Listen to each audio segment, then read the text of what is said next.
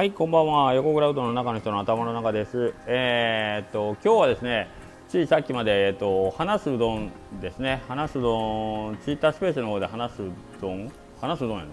で、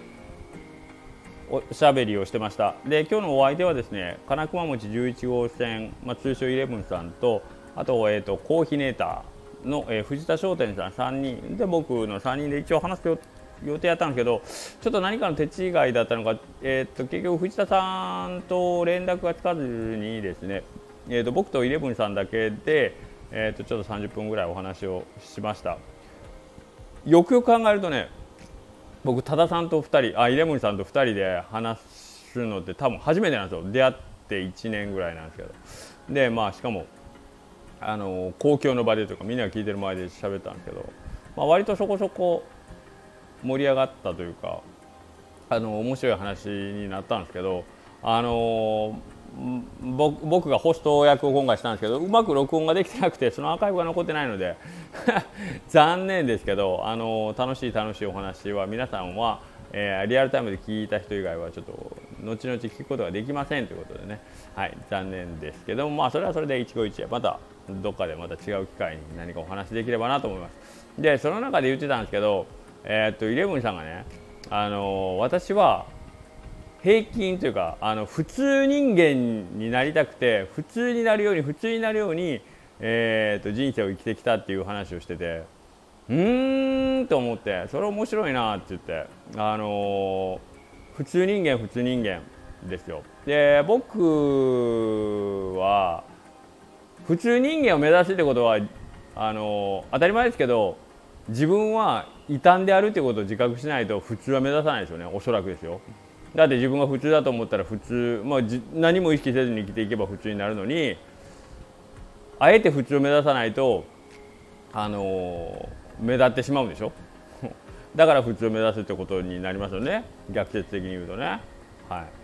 い。なんで、えー、とそれは本当に僕と真逆やなと思って。僕は、えー本当に人間が普通なんですよ。めちゃくちゃ普通だから、えー、と突き抜けてる人とか、えー、と破天荒な人に憧れて、まあ、パンクロックを聴いたり、えーとまあ、アートとかが好きだったりとかっていう感じで、えー、とやっぱりこうちょっと異彩を放ってる人に憧れる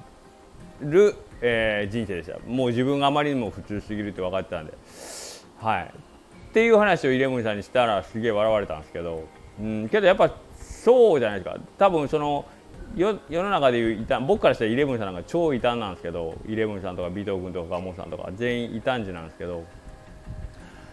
そういう人ってやっぱり自分のことを普通だと思ってるんですよ 普通自分異端児が普通の振る舞いをしてる異端児である人が、えっと何の意識もせずに普通に振る舞うと世間から見ると異端に見えるんですよね。うん、それを見て僕たちはかっこいいと普通人である僕たちはかっこいいって思うんですよね。かっこいいとかすごいなとかって思うんですよね、はい、だから普通人である僕は無理をしてちょっと気をてらったり世間とは逆のことを言ったり、えーもしくはあんまり人がやらないことをあえてやったりそういうことをして異端をやっぱり演じないといけないですよね、うん、でも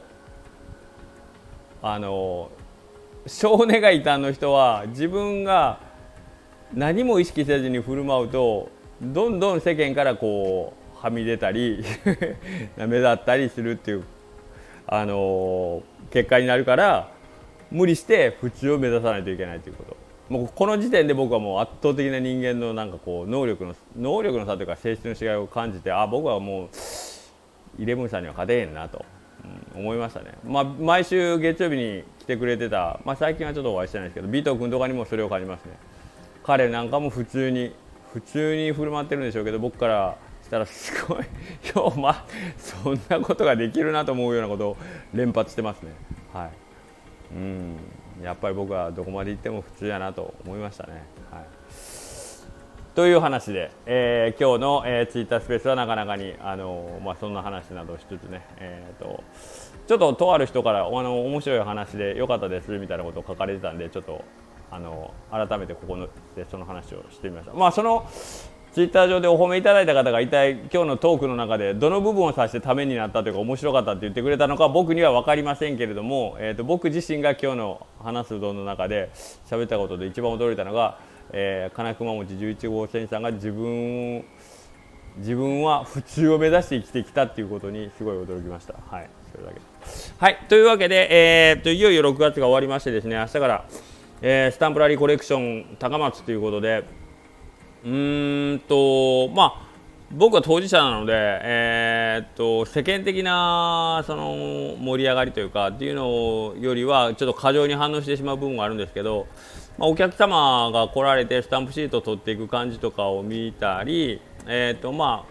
うちらその何回かミーティングとかという形で他の参加店舗の人たちと顔を合わせた時の、えー、話した感じで言うと割と,、えーとこっちの主催者側チームっていうのはえーと、ちょっと団結力を高めてテンション高めに今なんか取り組んでるんかなと思ってるんで、えー、ひょっとしたらひょっとしていろいろ盛り上がっていけるかもしれません。というわけで、えーと、横倉うどんの方でも明日からちょっと新メニューですね、えー、スタンプラリー達成項目用に、えーと、ネギ油を使ったメニューを投入しようと思っております。ちょっと初日なのでバタバタするかもしれませんけれども一応、えー、とネギ油醤油でその上に、えー、と鶏肉のチャーシューをのしてますんでそれを炙ってえっ、ー、と名前何やったかな？鶏茶ネギ炙りゃみたいな 名前でしたね。ネギ油と炙りの炙りをかけたネギ炙りゃえー、鶏茶ネギ炙りゃっていうのを、えー、明日から店頭でご用意しております、えー、このネーミングをつけていたのはうちの何でもやりますおじさんであります、えー、重藤さん、まあのネーミングです。はい。鶏チャーネギ炙りゃもう言い 言いにくいと思いますんで、えーと、鶏チャーシューと言ってもらえれば、えー、ご用意しようかなと思います。これが、えーと、スタンプ項目でいう、えー、油もしくはまあ限定メニューでのスタンプを、えーと、押させてもらいますんで、えー、頑張って。まああったかい冷たいで押してももらってもいいんですけど、はい。まあ、その辺はお任せしますけれども一応そういうメニューが始まります。でえっ、ー、と非常に申し訳ないんですけども横倉うどん特殊麺っていうので本来、えー、特殊麺はおそばでクリア横倉うどんでクリアしようと思ったらおそばなんですけど横倉でおそばをするのは毎年9月からなんです。なのでちょっと7月8月の間は特殊麺という項目はちょっと、えー、横倉さんの方には今ご用意してませんので、まあ、それ以外の項目をねうちのお店であのスタンプをさせてもらえればなと思いますので。はいよろしくお願いします。何分、えーと、僕も初めてなのであのやっていく中でいろいろこうちょっとちょっとずつちょっとずつあのシステムにあのなぞらえてカスタムをしていこうと思ってますので、えー、まあ明日はちょっと気楽にやらせてもらいます。で、えーと、スタンプラリーコレクション盛り上げイベントとして明日7月1日はまあ普通営業なんですけど7月2日土曜日ですね。土曜日は、えーと、1時頃からですねうどんのくんが、えーと、横倉うどんの方でちょっとまあ今回のスタンプラリーの盛り上げイベントをしてくれるということでご来店いただきますんで、えー、うどんのくんにお会いしたい方いらっしゃいましたら、まあ、1時から1時半ぐらいまでの間で考えてますけどもその辺で、えー、つるちゃんがお店の方にいますんでぜひぜひ遊びに来ていただければなと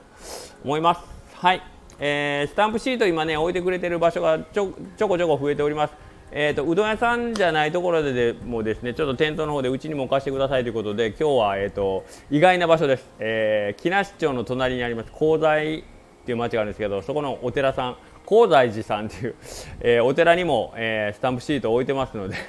もしも、あのお寺参り行かれたついでにあこんなとこにもスタンプシートがあると思う方あのよかったらゲットしてみてください、えーと、高財からで言うとやっぱりうちのお店が一番近くなるかな。高財寺さんからだったらうちか町の方行くにもやっぱちょっと遠いんでそうですね。うちで一番スタンプを押しやすいかなと思いますので、はい。えー、もしよかったら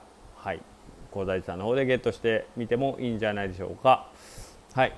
うんそんなもんかなまた追っていろいろ、えーと、決定事項とか、えーと、導入案件ありましたらご案内させてもらいます。ああ、そうそう。あとですね、えっ、ー、と、ごめんね、いっぱいたくさん連絡して、あの覚えられないとは思いますけども、一応全部またあのインスタやツイッターのでご案内しますけども、7月の7日の木曜日、ここは、えーと、と横クラウドの臨時休業です。で、えー、あとは第2木曜日の14日と第4木曜日の、えー、28日。7月は3回木曜日がお休みになります。7月の7日14日28日、えー、その3日間は一応今のところ決まっております、えー、休業日になってますんで。はい、えー、よろしく